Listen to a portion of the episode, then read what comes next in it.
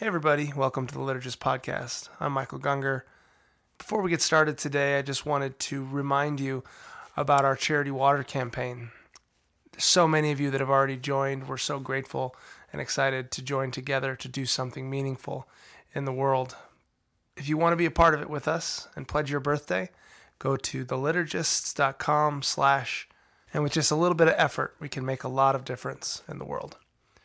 Also, this is going to be the last episode of the year. It's been such a great year. We're so grateful to you for listening. All of you patrons who support this show, we are so grateful. If you want to join in the patrons and being a liturgist, some of the people that make this work happen, just go to theliturgists.com and there'll be a donate button that you can press and join us.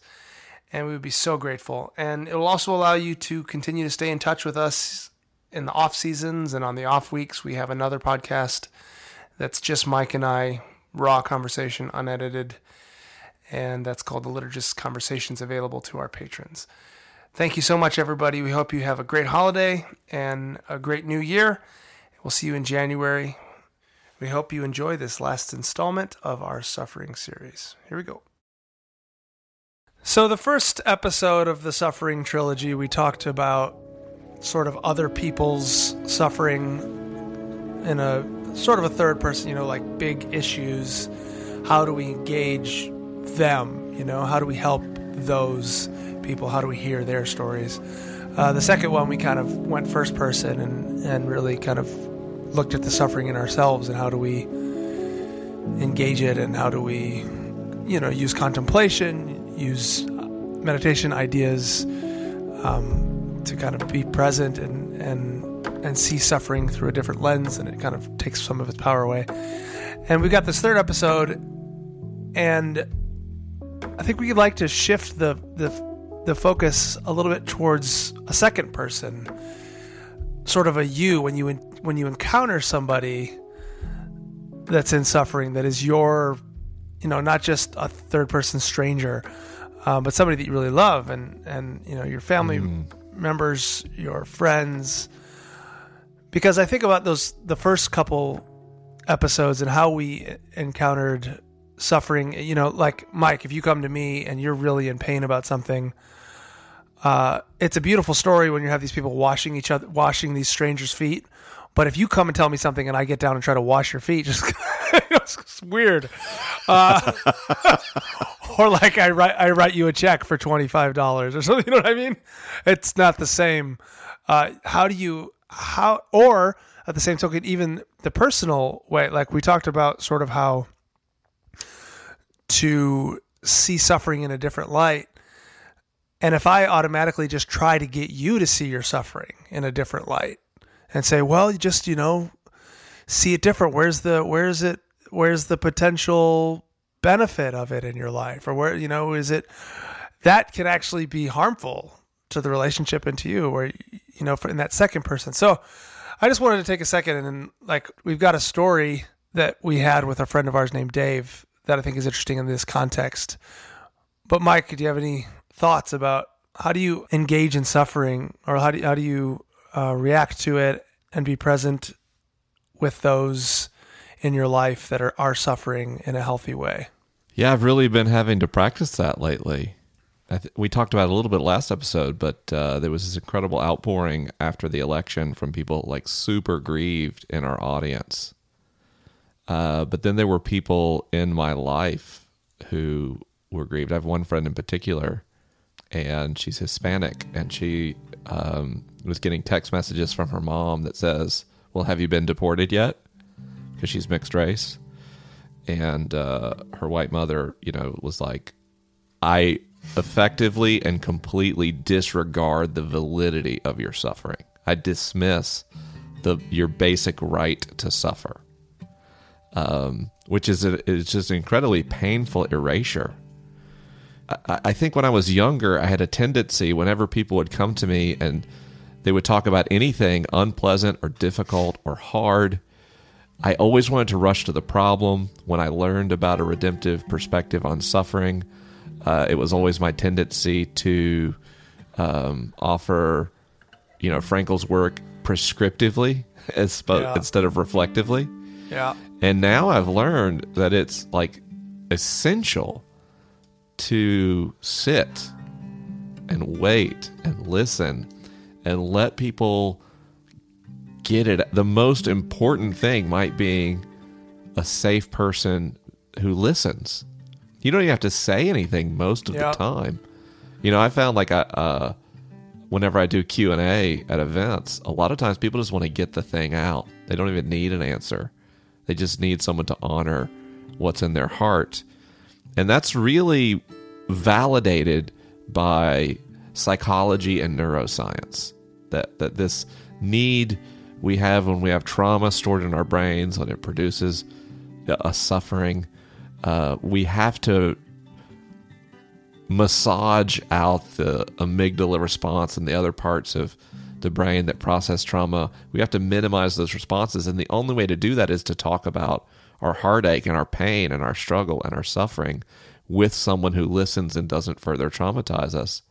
And I think the the pragmatic, the Amer- great American pragmatism, which in so many ways is is beautiful and effective, in this case, just creates a suffering vortex, a spiral that people can't get out of.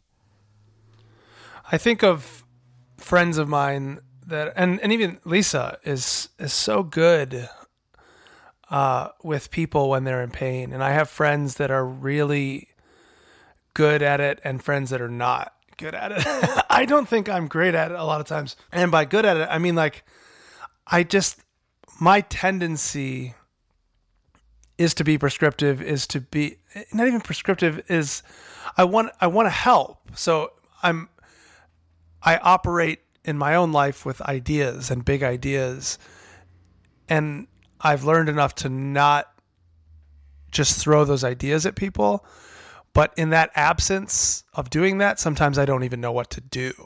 I feel like I shouldn't say something to try to fix this. So what do I do? so like Lisa So just to reveal myself as a hypocrite, a guy came up to me on the book tour and he said, "I just want to thank you for creating the space for good conversations and and not always rushing to a prescription, um, because I struggled with a lot of depression and I still struggle with suicidal tendencies, and the space you create is really valuable to me." And I immediately said, like, um, "Do you have someone you can talk to about those impulses?" Like, yes. And then started talking about like ways to cope with suicidal tendencies. And he started laughing, which was very gracious of him. He was like, I don't actually need a prescription. I was thanking you for not being prescriptive. That's And I think that's the tension we all I think our when our empathy is provoked, we do want to help. yeah. And sometimes we need to moderate that impulse and maybe say, is there anything I can do to help? Or after you know someone has said what they need to say, uh, would my thoughts be helpful to you right now? And and I think just as simple as as asking permission or, or seeing if it's palatable or not, and then not being offended if it isn't. Maybe people just need to share. And that that's the best thing you can offer them. I want to play this story that uh, from Dave. There's something about physical presence that I've learned and been too slow in in my own life with other people sometimes. I, like I can think of when when we had Lucy and we were in the hospital and found out she had Down syndrome and, and heart defects and we were freaking out.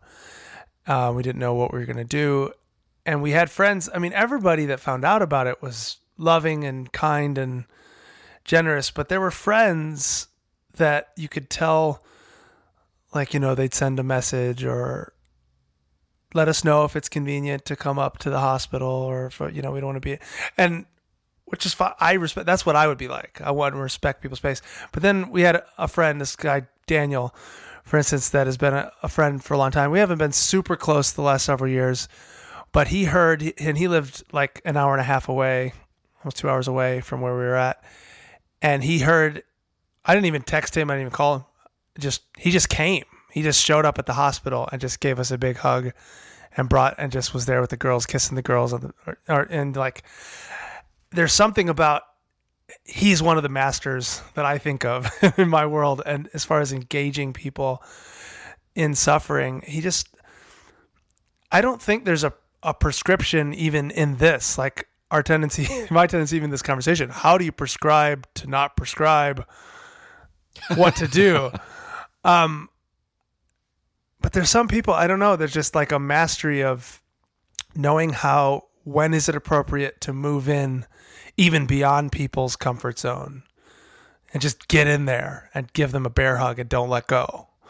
Um, and when is it appropriate to give space? And you know that's something sometimes I I have a hard time gauging, but I do know that physical presence, just him being there, and just his touch and his listening ear can be so much and so meaningful just to let people not feel alone. And literally, that's it. No, no, like fixing, maybe not even listening, maybe not even talking about it, just being in the room. And that can feel uncomfortable.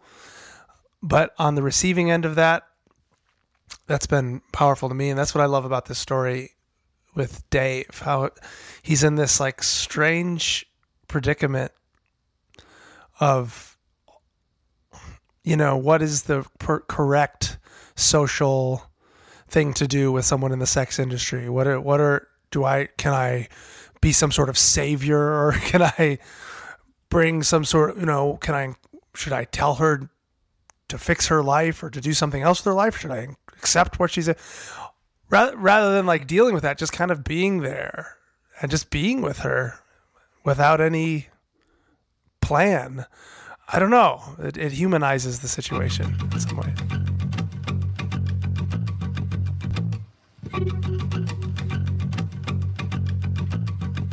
Couple years ago, I was in Thailand.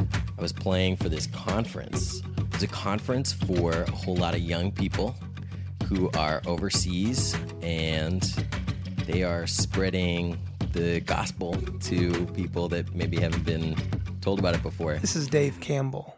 He is a doctor of musical arts and a professional cellist. A word of caution this story includes some themes that might not be suitable for younger listeners, but it's a good story. The group itself, it was a bit of a strange vibe. You know, my experience, like I bring my worldview to it, but I can also see, like, I can recognize that these are these are essentially like good people who are really keen on dedicating an enormous amount of energy and time and effort into doing something that they really think is like the pursuit of something good. And uh, and I I acknowledge that too, even if I also think that they might be inadvertently doing violence to other people. Anyway, I'm over in Thailand and we're playing this stuff and it is kind of weirding me out. I did I grew up going to church, but it was like a really really liberal denomination. It was like all the leadership positions were like middle-aged ladies and I had like gay pastors and we had like it was a it was pretty different vibe than than some Canadians. Canadians. it, was, it was a different kind of place than some other places that I've seen now. I guess that's my that's my spiritual worldview that I grew up with, and I kind of grew away from it. I went to college and kind of just like stopped. So you're in Thailand, post all of that, but in the middle of a very conservative.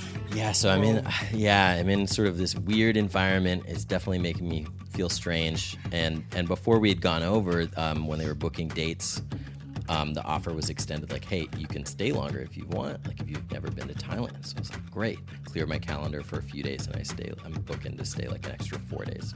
And yeah, we're in this conference. It's a little strange. Uh, and even where we are is strange because the hotel is on the end of this road. You go down this road and it's all just like late night after hours clubs, massage parlors, ladyboy bars. Red light district. Yeah, I don't even know if it was the only one, or even if it qualifies as the most right. intense one there. But anyway, there are just some very bizarre juxtapositions. After playing at the conference, Dave and some of his friends decide to hit the town. And so we'd go out, and then you just sort of enter into another bizarre thing, which is like now we're hanging out in a bar on the main drag that's just full of people from other countries that basically look like me, like white Western men hanging out, and the bars will just operate on this model where there's like one owner or manager who's there, and then all the people that are serving you, yeah, they don't work for the bar, but they work in the bar. They're just like serving drinks and stuff because they are there as like freelancers looking for guys and they're sex trade workers looking for guys. So we're hanging out at this one bar. The girls are like, "Hey, what do you want to drink?" And they'll be like, "Okay, we'll go get you a beer." And then they come back and they're just sort of chatting at you. And in my head, I'm sort of running like, which is like, which is the more polite option to just like politely make conversation or to politely acknowledge that like that conversation is not going to lead to any form of uh, solicitation. I don't want to waste your time or something like that. So we kind of said something gently in that direction of like, hey, like, you know, we're just grabbing a drink and then we're actually, we got to, you know, go do stuff.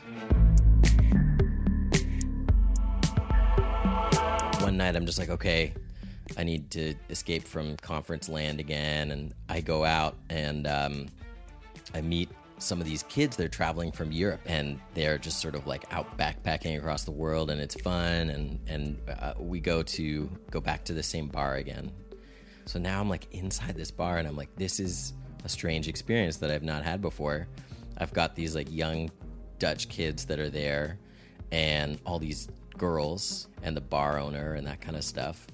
The girls are just like we're to take you guys out for like late night party time. We're to go out clubbing or whatever the young guys are like turning to me, looking at me like, hey, like, is this a good idea? Is this a bad idea? Is it safe? And I'm like, I have no idea. Like, I just, I don't know. I have, I'm like so aware of how my worldview is so tiny that I have no idea like what is up and what is down here. We end up going out. We're taking like those tuk tuk motorcycle taxis around town and going to these late night clubs, and it's it's bizarre. You walk into one of these places, and it'll be like 400 people in this club, and like 300 of them are like Thai girls, and like 100 of them are bros from every other country in the world. We finally get out of there. End of the night, I'm like, I need to get back to the hotel. It's late. My cell phone's dead. I'm like trying to remember how to like navigate my way back through the city. And so one of the girls that is sort of like the ringleader of this group this part of the story I always like stumble over because of her name, which I I want to like honor her name, so I just don't leave the name out, even though it always brings this strange part of the conversation. So her name is Poon. Blessed be God, oh blessed be God. Which is just like I'm like an evil person for laughing at this, right? It's like I am a child. I am a child. Here I am. I don't, I don't um, know where I sit with that. Like I don't know. Like I'm just. I don't know. Like do you, how do you not? How common a name is that? I don't know what you do. I just that, don't know what you do. is do. That like completely off? And that's not her sex worker name. No, this is like her name. Like her name and we've like I don't know. Somebody stole this name a long time ago and was like, "Hey, you know what that'd be a great name for?" oh my gosh. Um, she's just like, "Yeah, come out for my birthday." And I'm like, "Yeah, I can do this." Because what happens is I'm staying for these extra days. I am just in this spiral of darkness of just like I'm in this place that is like at once like incredibly beautiful and vibrant and there's like these sacred spaces around the city and and incredible music and and food and all this stuff. And it's just so dark. I'm like here with this group that's just here to do the thing that it does. And I'm living on the end of a red light district street. And I am the quintessential like white guy that's here with money that here is worth a lot of money and is I'm just like a parasite consuming. Dave and all his new friends are having a great time together, and Poon informs Dave that it's going to be her birthday in a couple of days and invites him back to the bar the next night to celebrate. Anyway, so it's like the end of the evening. The the manager and her and her boyfriend are there and they want to go out for late night food and uh, Poon wants me to go with her and the four of us we're going to go together for like late night food. So we're going to scoot across town to go there. It's like maybe like a 10 or 15 minute scoot to get there. The manager and her boyfriend are on one scooter and then I've got my scooter and so Poon hops on the back of my scooter and now I'm scooting across Chiang Mai. And I am just like, I am a white dude on a scooter at three in the morning with like a tiny Thai girl in a really small cocktail dress. Sex worker. Yeah, just hanging on the back of me on the scooter. And I'm like, no one in their right mind would think that we were anything except exactly that.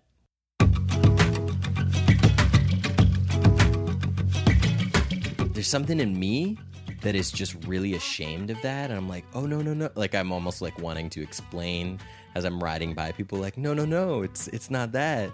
But then there's this other thing inside me that is like, you are a jerk for essentially like failing to acknowledge her like whatever it is she does she's also a human being that is going out to food with you right now and like a jerk wants to explain away why she would even be there in the first place and i'm like i need to get over that feeling right now as we're scooting there okay so through the night all, all the other girls paired off and left and went and did stuff and poon I don't know whether she just like didn't chose not to do that or, or I, I, don't really know. But anyway, she's still there, and um, progressively through the night, she starts bringing up like, "Hey, like, can I stay with you tonight?" And at first, I'm just kind of like that hadn't been on the table at all, and I kind of like laugh at first, and then she like asks again.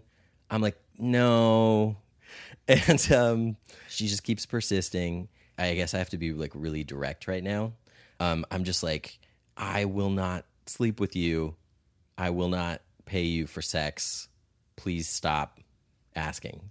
Kind of forcefully, and like, she's just like, no, no, it's not that. Like, I just want to stay with you, which I'm assuming is something that you could totally say if you wanted to then leverage that into more than just staying with you. But I'm just like, ah, I don't know. Just keeps asking, just keeps asking. One of her friends is just like, no, she just like, she has this thing where she can't stay by herself. Like either she works the night and is somewhere, or if she's not with somebody that night, she like has this thing where she like can't handle staying by herself. She always has to stay with one of her friends, which is like its own like sadness and darkness that I'm like, how do you unpack that? I don't. I don't because I'm not able to. I'm just like, why do you want to do this? And she's just like, well, tomorrow morning is my actual birthday and if I stay with you, then we can go out and do stuff like for my birthday. So I can't tell you exactly what it was that made me be like, okay, like I'll set this boundary. Like we are not going to engage in like a sexual exchange, but yes, you can stay with me. I, I had my bed and then there was the other bed from one of the other dudes that had already gone home from the band. And I was just like, okay, we can do that. And I just kept clarifying like that's all that it would be it wraps up. Everybody's gonna go home. Poon gets back on the scooter with me and like the the bar manager. She goes off another way with with her with her guy, and now we're gonna scoot back to her apartment, which is inside the center of the old city. She wants to get clothes and stuff for the next day. She's like, "Can we stop there first before we go to your hotel?" Like, yeah, for sure. So we're scooting there, and uh, I'm still feeling this kind of weird. I'm feeling the same weird thing I was feeling before of trying to get my ego out of the way of how I'm interacting with this person, and like my Western Canadian concepts of shame or like all this stuff. Right? We pull up to her little place, and um, she hops off the back of it, and she's like about to just run inside and get her clothes, and she like turns back, and she's just like you're not to leave me, are you? And I'm just like, No. And she's like, You won't really just leave right now. And I realize this is just a person who would assume that I would just bounce out of there because she's carrying around her own construct too of like who she is and what our relationship is to one another and that kind of stuff and my heart is like racing because I'm like, wow, I'm about to bring a sex trade worker back to my hotel full of evangelical Christians that have hired me to come play for them. I am so, I am so scared for the moment when I'm waiting in the elevator to like go up to the room and I'm in the lobby and I'm just like, hopefully someone's going for a really early morning run right now. That would be great. But I have this moment, right? I have this moment where I get this peaceful clarity for the first time through this whole experience. And it manifests in a really funny way for me, which is like I never had like a what would Jesus do bracelet when I was growing up. That was like not part of my equation. And yet I'm like in this moment, that's like exactly the thing I would love to have on my wrist right now. Just like in my tumultuous brain and emotional experience to just like look at that and just be like, oh, that's where I need my spirit to be right now.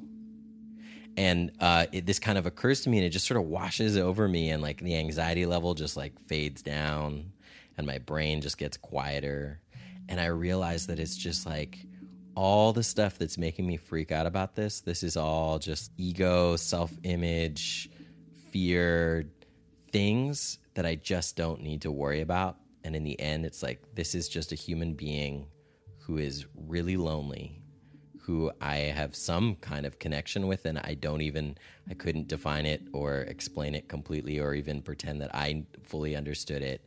And yet, in that moment, I'm just like, what I need to do is just wait for this girl to come out from her place, and, and we're going to go back to the hotel. So she comes back out, jumps on the scooter. We go to the hotel. I definitely am sweating a couple bullets waiting for the elevator to go up go upstairs to the room. Uh, she's just like, I'm gonna shower. She jumps in the shower, and I'm kind of sitting uh, in a chair in the bedroom, just like reflecting on it. Like, this is kind of nuts. What's happening right now? And uh, she pops out of the shower. She gets dressed. We're like talking for a couple minutes, and we're like deciding what we're gonna do in the morning or whatever. And I just like get into bed, and she gets into the other bed, and then she's just like, "Can I sleep with you?" And I'm just like, man, like we talked about this so much. and I'm trying to, so I'm just like, ah, I don't know. And she's like, no, not sex. Like, I just want to, can I please just sleep with you? And this, what would Jesus do bracelet part of my soul is just like, sure.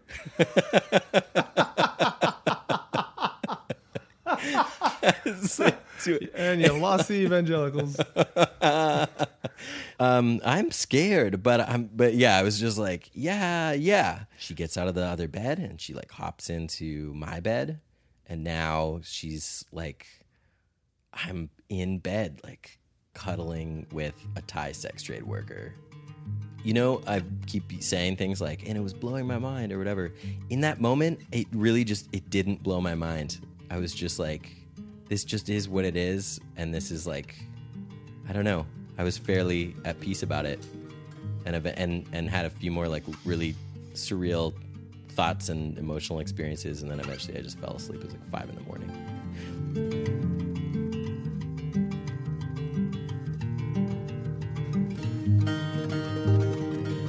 So I wake up in the morning and she's moved back. She's in the other bed. I get up, have a shower, and like get dressed and we go out and we hang out for for her birthday and just kind of like wander around in the town a little bit and, and it's kind of cool and so i flew out i think it was the day after that I, I flew back to the united states and i checked out of the hotel and i turned in my scooter and then i'm like i guess like if you're leaving somewhere you like say bye to your friends so i'm like with my stuff swing by Power Bar to be like, goodbye, 70 year old owner and bar manager and other sex trade workers. Yeah, so I'm just like, well, it was really fun and crazy and strange and weird and awful and and I'm going home and and Poon is there. She seems like she's sort of like, like torn a little bit by this experience and and then she's just like, "Can I I'm going to come to the airport with you." So we just have like this like silent ride in a cab she like rides out to the airport with me and then she like says bye and I like load in my bags and stuff, go through security and and then I flew home. So what did you take away from the experience? Yeah, I would I would say so like sitting on the scooter when that calm sort of came over me, I think what came with great clarity was like all these seeds that had been planted the life the church I grew up in and and and then grew away from and and then inadvertently like tumbling into this like evangelical American art world. All these things kind of set the stage for this moment where I was able to realize that I'm like there's like 0% of me at this moment in time who has any faith in a literal creation or or a real Noah and a flood or Abrahamic sacrifice or or a, a Jesus that was for sure some dude and that who like died and rolled a rock out of the way and flew into outer space or like whatever like all that stuff I'm just like oh my gosh like there's just nothing in me that has faith in that and yet there's this huge part of me that has deep, deep faith in all of these teachings. And it's almost like once I strip away all of that other stuff and I'm left with the teachings that I can just believe in and have faith in without it being at all connected to like, you have to believe this, and that, and whatever, it becomes like radiantly beautiful and compelling to me.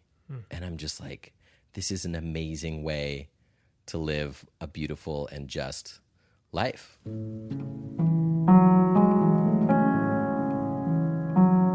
You referred to the story before you told it to us as your road to Damascus story. Yeah. I thought was very funny after hearing your road to Damascus stories. Sleeping with a sex worker in Thailand. But like literally sleeping. Yeah, literally. Not, Not, like no sex. colloquially Yeah, sleeping. no Yeah. sex. No sex. But, well, really Yeah. seeing the humanity of a sex worker in Thailand. Yes, and then and then getting over myself. Mm. You know, equally large hurdle, maybe even larger hurdle than the seeing part is like, yo, get over yourself. The shame of of having her on the back of the scooter, that was because of me thinking about other people thinking about me, you know? Like that's cuz there were other people in the street. I think so much of the anxieties we have come down to being social primates. People all cope with that uh, need for presence and proximity with other members of our species in different ways. And there's like there's so many really human tragedies in that whole system. Like one that there are people who because of the way their life has developed, the way they've been taught, they're not able to find um, symmetric, pair bonded, loving relationships in their community. Or they've been like hyped up to the point where such a relationship lacks some uh, tantalizing factor that their brain has been conditioned to need, likely through something like uh, frequent pornography consumption. And so they it becomes like the economically viable solution to that issue if we step up a level from a social primate is to get on a metal tube and traverse half of the planet to a, a- a weaker economy where because the economy is so much weaker people have found a way to get survival resources is to mine their own bodies really treating their own bodies as a resource, which we all do to some degree, but this is just a much more visceral way to do that. And yet, in that backdrop, among the function and dysfunction of those kind of bondings, uh, those are also social primates. Anyone can get this sort of loneliness, which we can we can ex- we can talk about on an existential level, but what's driving it is the way humans need to be other, around other humans, the way kind of crave oxytocin, mm-hmm. and we crave that experience.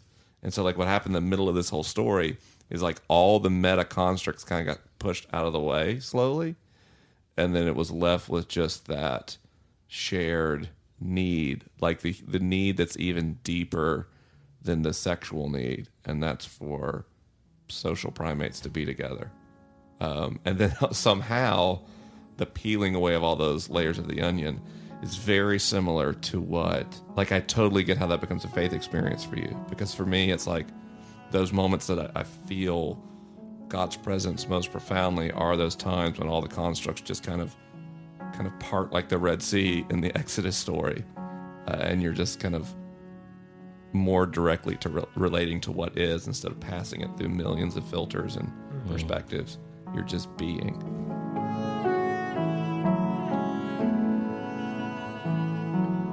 One of the things you were just saying in there is like I remember Poon telling me that um, she was the youngest of nine children living on like a subsistence rice farming paddy south of Chiang Mai, and then eventually she just ran away from home because she was just tired of always starving. That gives you a new angle to look at somebody who entered into the sex trade. that speaks to me so much about how we we tend to push aside or ignore the fact to which so many human societal problems are driven by need. So like I look down my nose. I don't I don't look down my nose at the sex workers at all. At all. But I look down my nose at Westerners who go and kind of exploit this economy. Mm. But then in a couple days, I get on an airplane and I go home, and the first thing I do is hug my wife and then hug my daughters. I don't have this aching loneliness or need for connection. Mm. So it's really like it's pretty ignorant of me to look down my nose at them without looking at the underlying need and the problem and how they're they themselves are coping with a trauma. Mm. And that that's what I mean like when you look at all these issues, that's that's the reason things get so complex for me is if you really start to look at the drives and motivations of people, most people are operating in something that's at least vaguely reasonable from their perspective in almost any situation.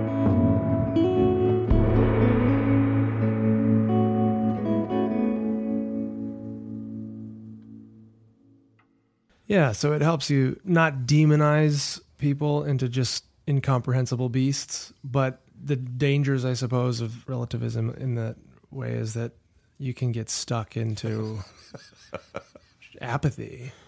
Like, well, or, or, or everybody's just, like or- acceptance like that and that's like that was a challenge for sure i was feeling is like okay i gotta step back and try to take all these lenses of uh, like the meme the, the way that i'm seeing it try to like take those away but then also be like but i don't know that i want to end up in a place where eventually i'm like well they're going to do what can't they're going judge to do. Yeah. can't judge anything and like I get Yeah. stuck there a lot. because it, that there is real exploitation and real yeah injustice and real evil. So that's why empathy becomes extremely important, and that's why the development of consciousness and story and becomes very important because everybody's when you're looking at your own world and that only, everybody's got good motivations for the most part. Everyone wants to feed their families. Everyone wants to be connected. Everyone wants to be safe.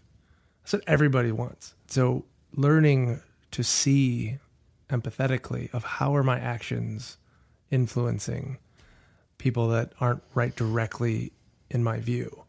Learning to think of a story that's a little bigger than just me and my family or just me and my party or just me and my socioeconomic class and race and whatever. Unless you can start seeing larger things. This is how, this is how large destructive movements like how the sex trade becomes this terrible force in the world of keeping people dehumanized and lessening humanity. So I think there's something about that, even in, within your experience. Hmm.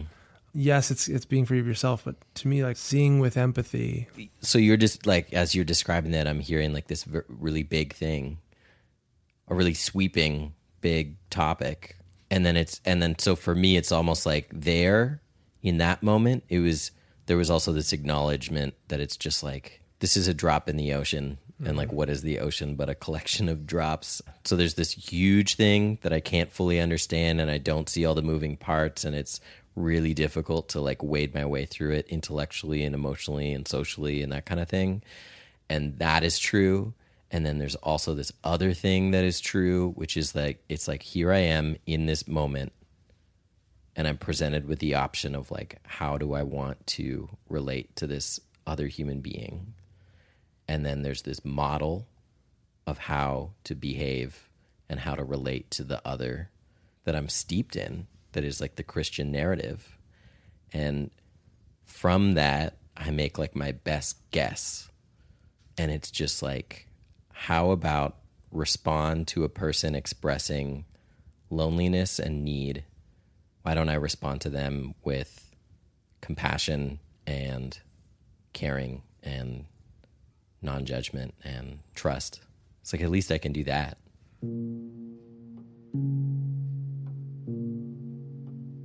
I used to think sharing in Jesus' suffering was just a sad cliche used to manipulate our emotions. But when we suffer, we are stripped to a vulnerable state, and it makes us feel our weakness and our frailty. And this can be a powerful source of connection with another person or with a community. Jean Vanier says weakness recognized, accepted, and offered is at the heart of belonging. So it is at the heart of communion with another. And the times I've experienced suffering with another, when we have walked through it together, it's been incredibly bonding. I feel like I was given a gift of really seeing the fullness of humanity and didn't know what a force love was until I actually suffered. When we suffer, we have nothing to offer someone else. So we're brought to the root of love, just being present with someone, just sitting with them and caring for them as they suffer. Aristotle said that when you admire someone, you put them on a pedestal, but when you love someone, you want to be with them.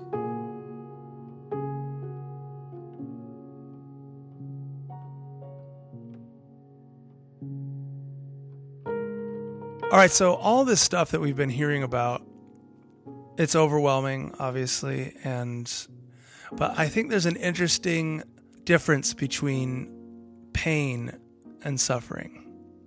And I think in the West, especially, we conflate the two and sometimes don't know what we're talking about.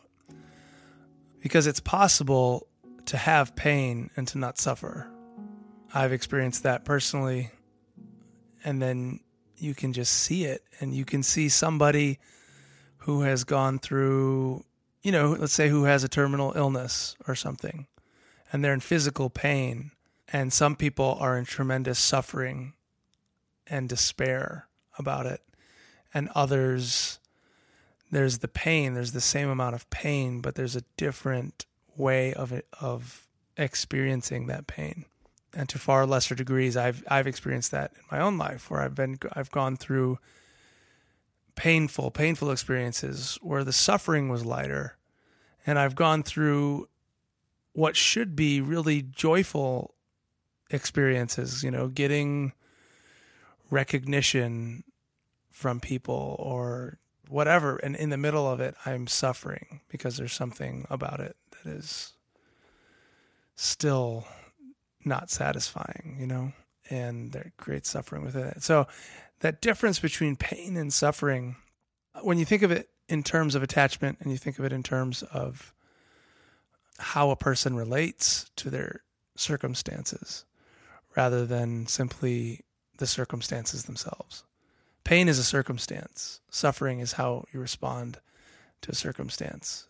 It's the attachment to the circumstance so in that case it, it's hard to see like how what can you do about suffering but the suffering within yourself you can do a lot about pain we can do a lot to alleviate pain in ourselves and in others but suffering on some levels your suffering is kind of out of my hands.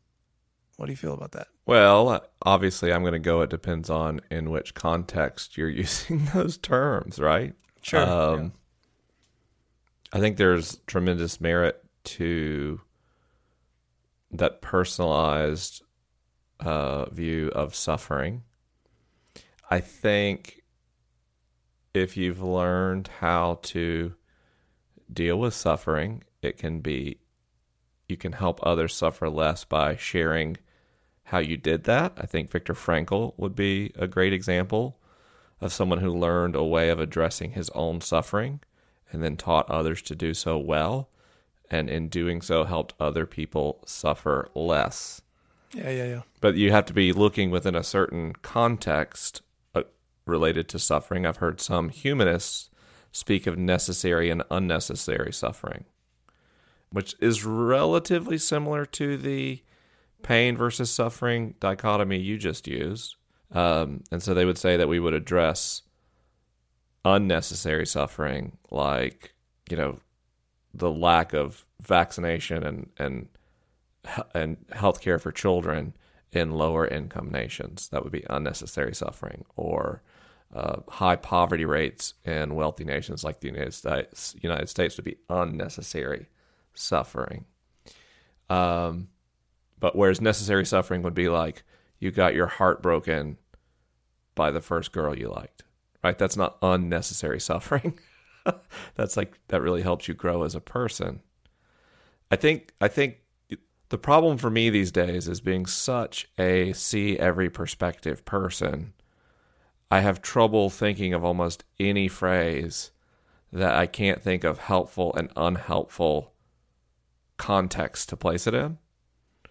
And so the thing I'm always careful with was saying, you know, um, you, you the only suffering you can address is your own, uh, especially for someone who comes from I come from a, like the most socially and economically advantaged group in human history.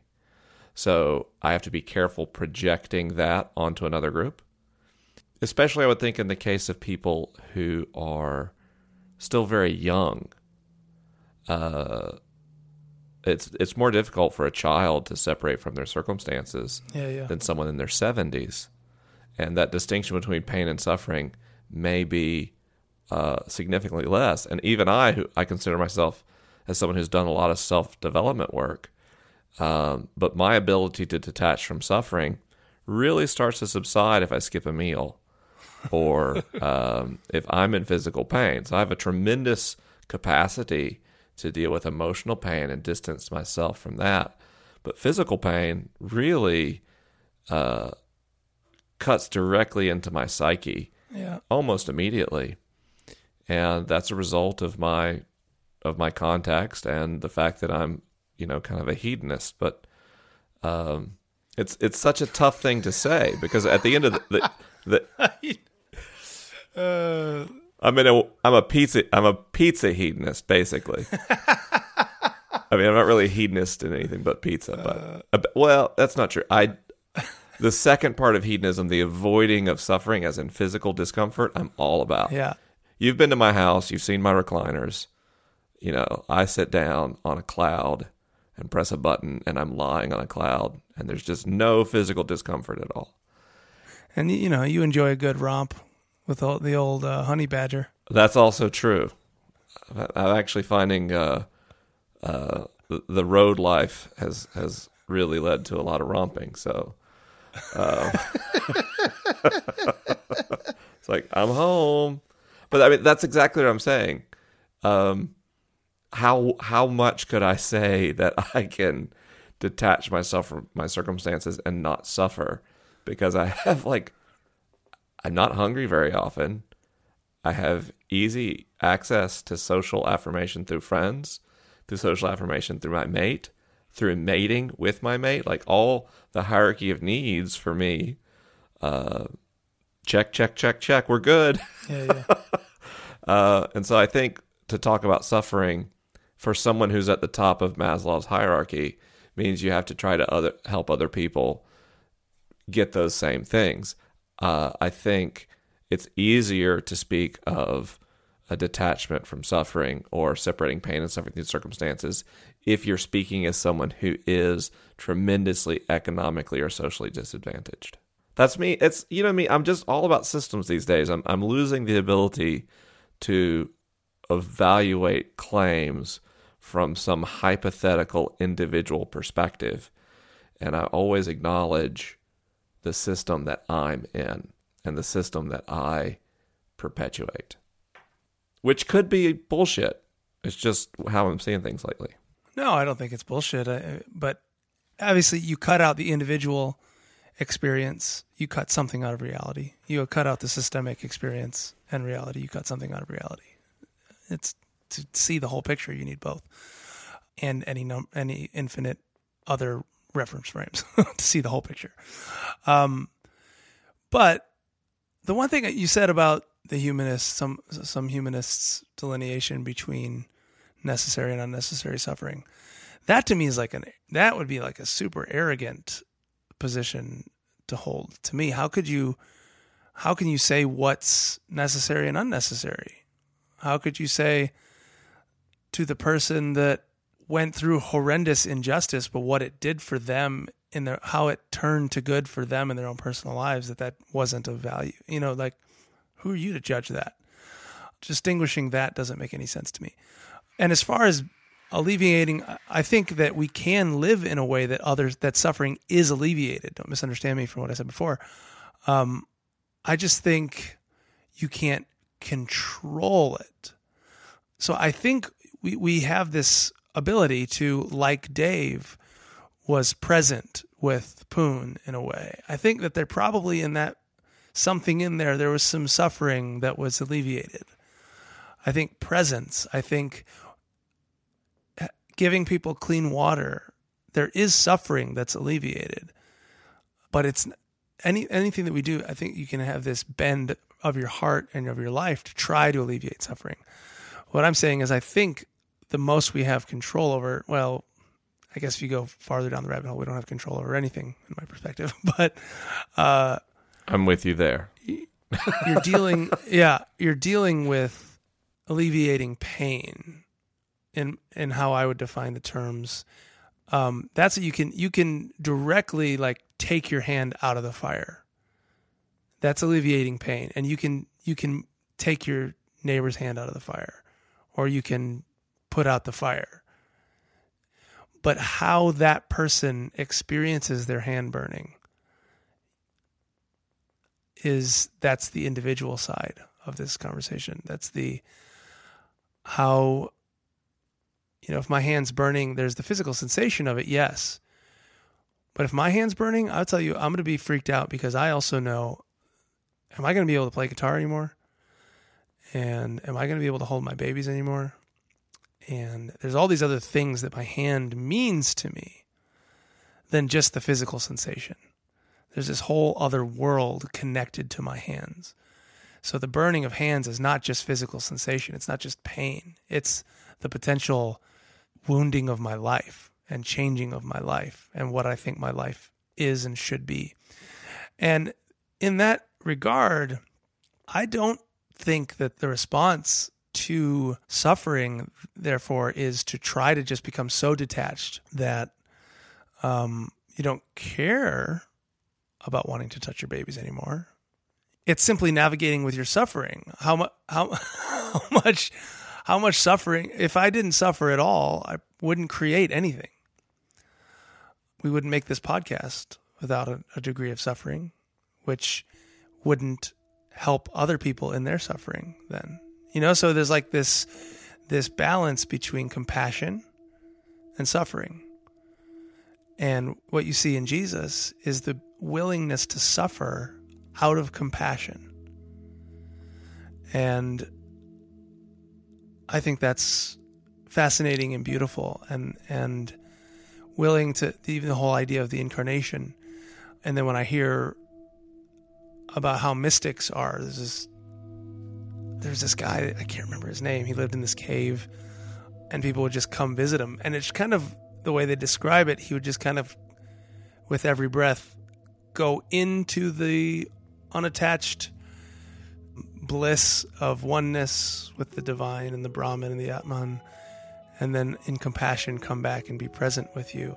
And that was like the dance in and out, in and out, in and out. Suffering in order, like sharing in our suffering, in order to be present with us, in order for compassion and love to thrive, and for creativity to exist, and the world to be. But at the same time, having the ability to breathe back into the, the broader awareness where no suffering exists, where everything's okay, and kind of living in both of those planes at the same time somehow. That's super meta.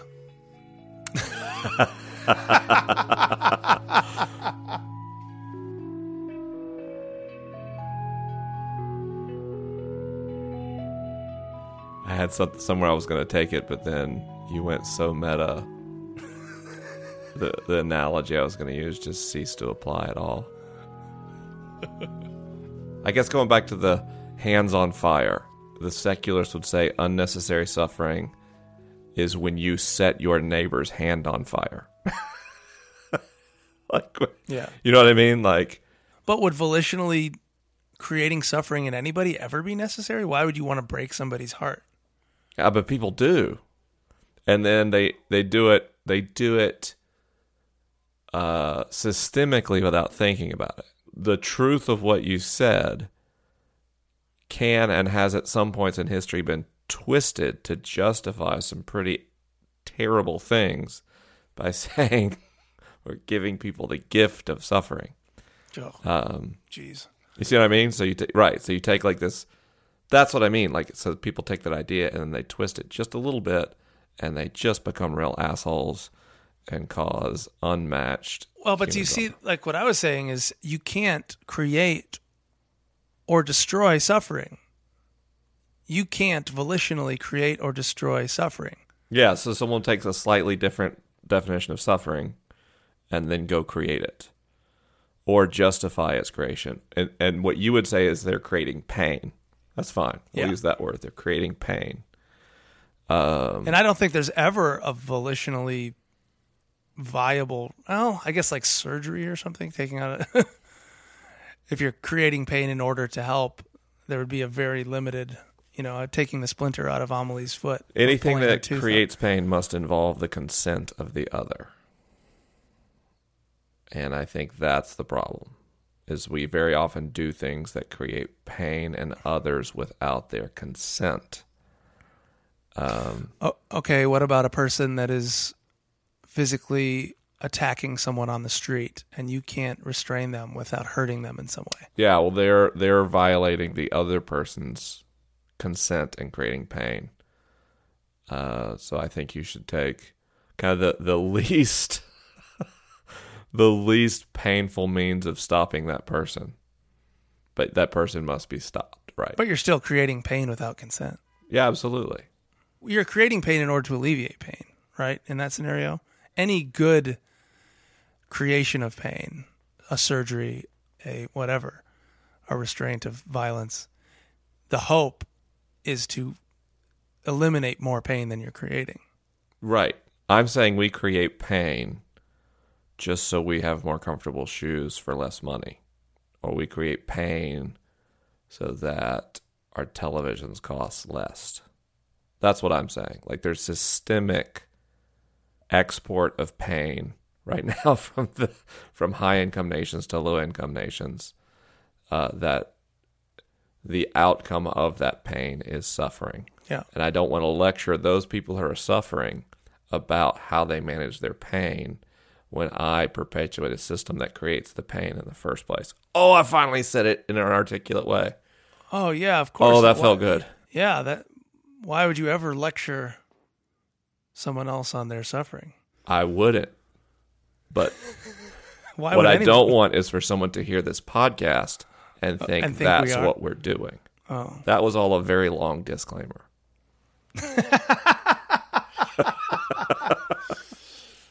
Uh, this is what happens when I don't have a conversation tree. I just have to like work it out in real time like a normal person. yeah. Of course, for the love of God, please don't use any of those words or ideas to minimize someone's suffering or justify your own creation of their pain. That would be the worst perversion of these ideas possible. But it just happens all the time. That's what that's what I'm getting at. Like what you're saying is so true. I totally affirm the trueness, but it also gets screwed up in the real world all the time. as does, you know, love your enemy. As does Oh, totally. turn your other cheek. You know, so a- as any beautiful any beautiful truth does. Um, but I just think there is a beautiful truth to be mined here about even just for individuals and how you respond to what how what you're facing in your life. You've been diagnosed with a disease. You are treated as lesser than. You're brutalized by the police. You're you're paid less than your male counterparts. Whatever the thing is, we got to fight for the world to be better. We got to fight for the hands to be taken out of the fire. But at the same time, for you and for me, how can I relate to my suffering? How can you relate to your suffering in a way that helps you thrive and have compassion and be alive within the suffering?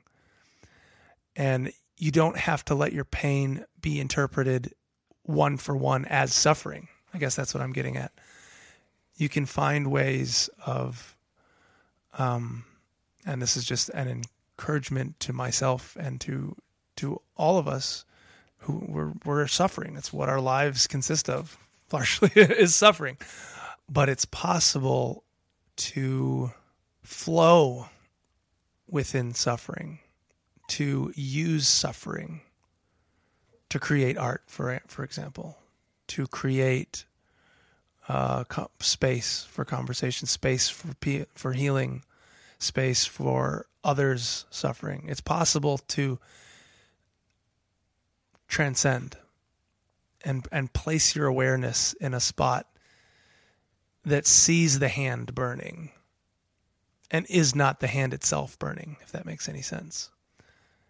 I feel like hand burning's a bad analogy It is a bad analogy. because if my I just I don't know if I'll ever meditate enough where I won't freak out if my hand catches on fire. it's it's so like I literally my hand keeps twinging because I keep imagining it on fire. and so I have trouble connecting with what you're saying. I'm like, could you ever detach yourself from your hand being on fire and just observe it and not suffer? And I just think I would I just think I would scream. it's true.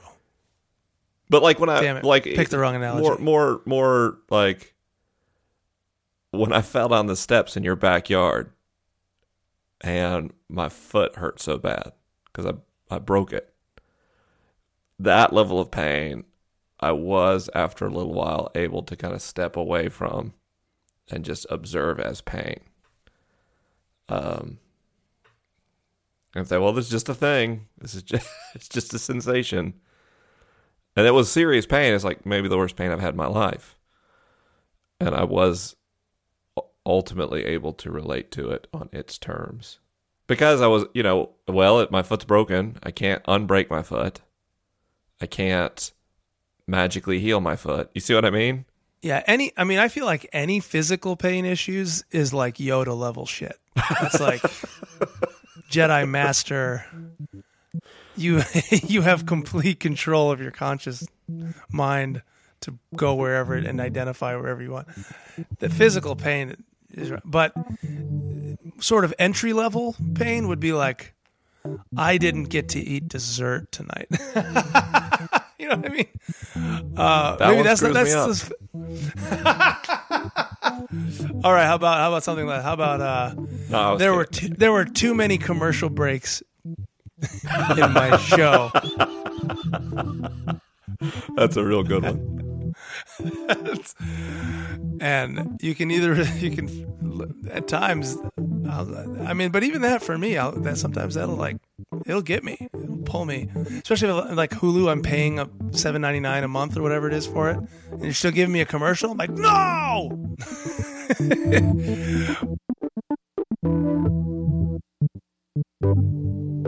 Let me ask you this and how it affects pain versus suffering. yeah You know how you buy a new car? Let's say you bought a brand new um, Chevy Sonic. I was trying to think of a terrible car.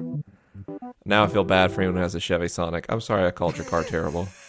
how about a pt how about a pt cruiser uh, PT Cruiser, terrible car. Absolutely. If you have a PT Cruiser, I'm sorry, your car is terrible. So you have a brand new PT Cruiser and you drive around and suddenly you notice PT Cruisers everywhere. You know what I'm talking about. So I have a brain injury. So now it feels like all the time I meet other people with brain injuries. And they very often make me grateful for how not that bad my brain injury is. Because my dad, his brain injury is way worse than mine. And uh, I heard a, a, a, a Methodist pastor uh, preaching a couple days ago, and she was incredible, but she'd had a stroke. And this ability to place pain in a context and not suffer is related to the functioning of our brain. So, what about people who, who either injury or birth lack the neurological capacity to make that transition? Um, because we still can't Yeah, yeah. control someone else's suffering, but I guess maybe we should just do our best to address their pain. well do you think the people that lack the neurological dist- distance from their do you do you think they suffer like most people do my dad suffers a lot and he doesn't you know he doesn't have the same ability he used to to um change his mental posture readily you know like my dad he- he'll just walk away from the refrigerator and leave it open or wash his hands and leave the water open running or my favorite thing he'll call you and just hang up when he's done talking because he, he never says goodbye anymore And don't get me wrong, he's recovered really well. He's fun to be around. Um, but his ability to put his own pain into some kind of context is r- radically diminished. Uh, or even, I, will give a more ex- extreme example. Uh, uh, Henry Molaison, you know, this classic brain surgery patient who had no ability to form long term memories. and so, uh, you know, if he was, if he had some physical ailment, he would just constantly be exposed to it all new. And if someone told him, you know, treatment strategies or, or, you know, try anything, hold your breath, whatever, uh, he couldn't remember it long enough. He'd just revert back into the pain and therefore the suffering. Well, but why, therefore, the suffering? See, to me, because the suffering is born out of the constructs that you have of your future and or your past and it, it falls into some constructed space the pain is not just the pain but it's it's how its relationship to those to forecasting your your other self that you see in the future or your past or it's not just a present moment thing i don't know how suffering can exist within just a present moment then it's just pain Uh, Well, I think there, you could make a case. There's a lot of people with brain injuries who can still foresee things as differently than they are.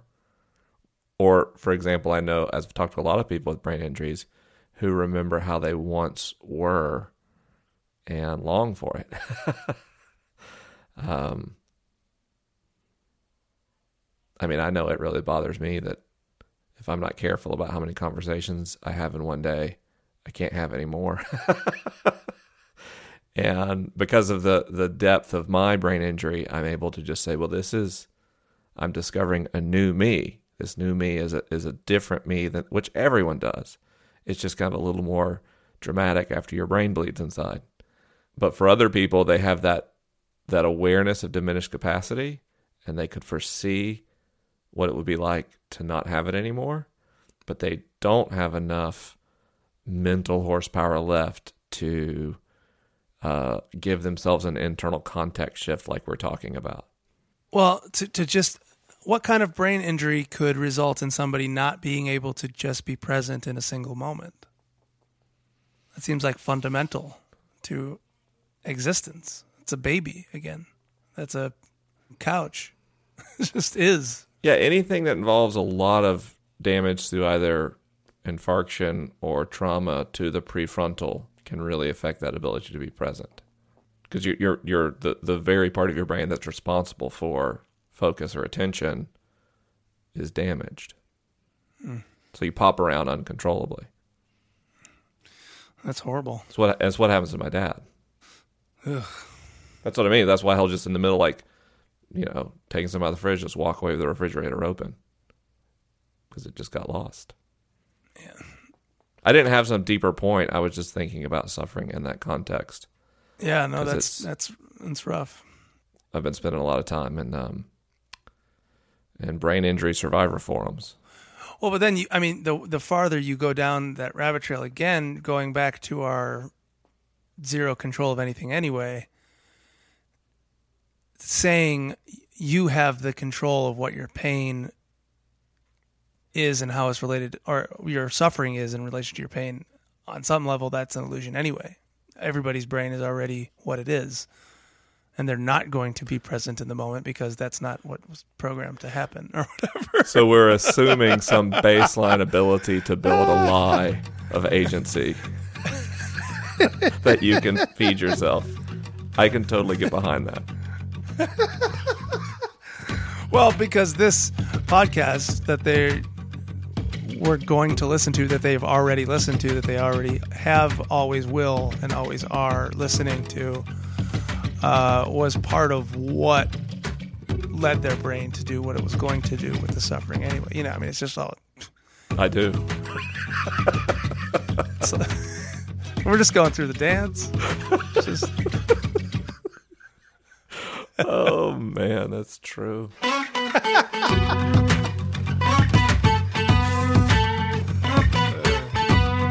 and all the Calvinists are like, yeah!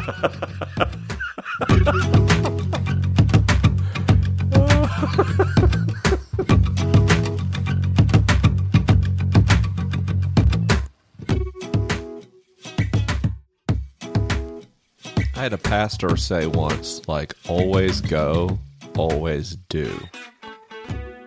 So, in other words, if you're like, oh, something happened, should I go? Yes. But that doesn't mean like make a nuisance or crowd yourself. If you get there there's a lot of people, like take a card and leave a card with Yeah. the nurse or whoever and say you came by and you're thinking of them. If you think, uh, I wonder if I should mow their yard, yeah, go mow their yard. Don't even think about it. Um, but, uh, you know, that always go, always do doesn't mean to insert yourself into the situation. So if you go and there's no one there, yeah, go in if if they're if they don't say no visitors and and make your presence known, give a hug, but you don't have to say anything. You can just sit with people, and uh, and it doesn't even have to be very long. And Yeah. I, I thought that was a, a, a good ethos that I've tried to to emulate in my own life and follow. The idea that action is always helpful, the idea that presence is always helpful, as long as you're not um, an invader. Yeah, yeah. but like you say, it's even hard to know like should I knock, should I go in, and sometimes it is true, especially with people you know fairly well. Uh, if they stay beyond your comfort zone, like when I grieve, I vanish. I, I try. Yeah. I literally try to find physical distance from everybody. Yep. And uh, after my grandfather died, I was literally like hiding behind the funeral home, hoping no one would figure out where I was. And of course, my dad went searching for me because he knows me. And I remember when I heard dad approaching, I was like, I don't want to be with anybody right now. But he comes up and he get he puts his arms around me, and of course, you know, I just go to pieces because it's what I needed. It's not what I wanted, and um, that's a tough thing. I mean, human brains and humans, we're we're strange creatures. I mean, when it comes to those kind of feelings, we're almost feline in our uh, oppositional energies of like, you know, I, I really want to be alone, but actually, no, that that's quite nice. And um, I think you just have to be willing to take the risk of being emotionally vulnerable and understanding there may be some rejection as people are going through their difficulty. I've also heard a really helpful paradigm that applies to suffering and grief called the grief circle. And that's effectively uh, complaints can only move out of a grief circle and not into it. And so the person who's actually ill or suffering sits at the middle, and then the people who are closest to them are the next layer, and you keep drawing concentric circles. And so if, if you have, you know, a beef or a concern or your own lament, that should only move outside of the circle and not into it. So if you're a friend of the family, you don't tell the mom that you're upset about what the father who has cancer said because it's not appropriate. You tell mm-hmm. someone further out the circle than you, and grief moves out and not in in that way. I think it's another way that kind of keeps a good, healthy dynamic in those situations because people's emotions are raw, and the closer they are to the suffering, the more raw, the more difficult it is for them to process their experience.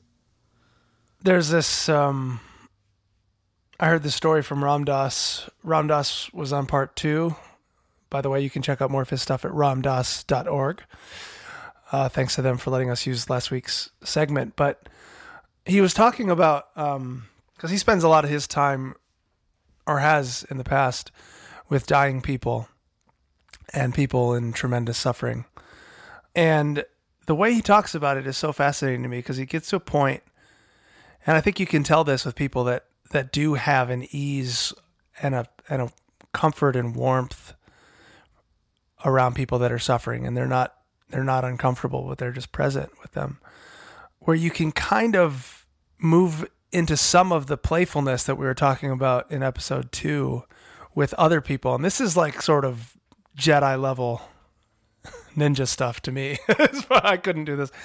But um, he was talking about this one guy that had, I think it was his arm amputated. And he was obviously devastated and he had lost, his job had depended on it. And so he was like, his whole life was in, was shattered. He didn't know what he was going to do.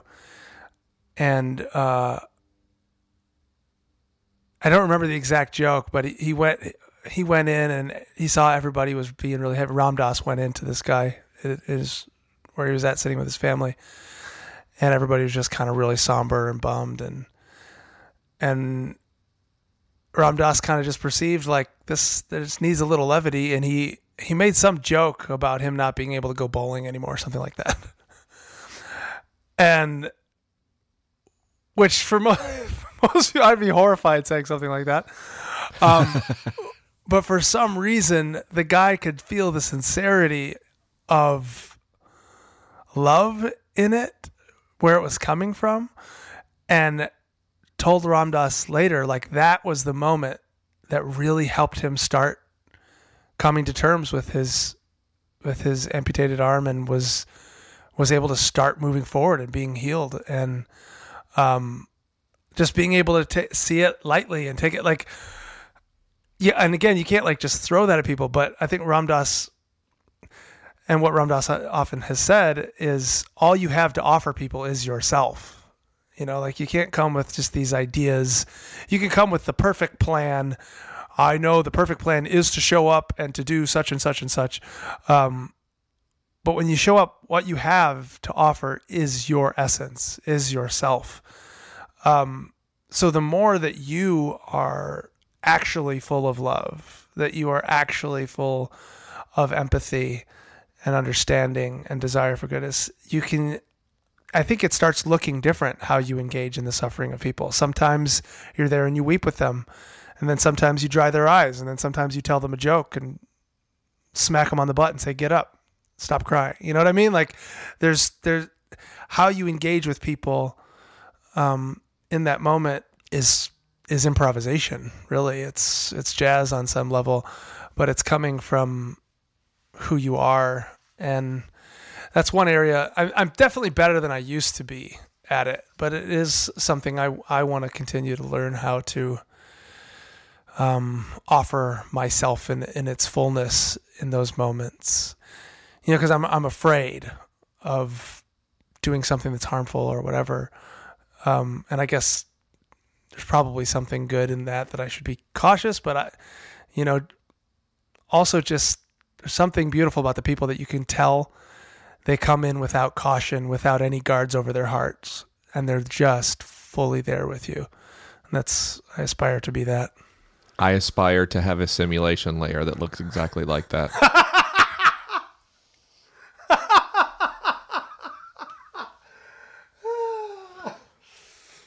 Amazing. I just I just get jealous of like people sometimes, like as much as they drive me crazy. Like just not psychonaut Yeah. software humans, but like real humans. like it must be interesting and compelling.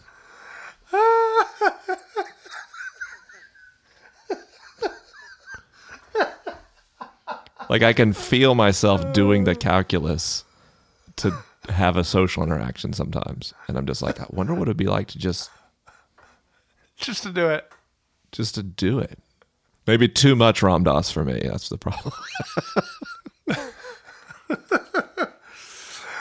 Uh, I mean, well, I don't know. That's part of what keeps it light and fun. Like the psycho, you, it feels like if you go all the way down that trail, then you can be. I mean, obviously Ram Dass is pretty Ram Dass, yeah, but totally. there's that's why I think it's like Jedi skills. It's it's it's advanced to be able to to feel and see at the same time. You know what I mean? Sometimes it's you get lost in a feeling and not and, and lose seeing it from from a higher perspective. And sometimes you see it from a higher perspective and and avoid being present in it and feeling it to somehow be able to do both and hold them both in tension. That's uh, ninja skills. I got work to do.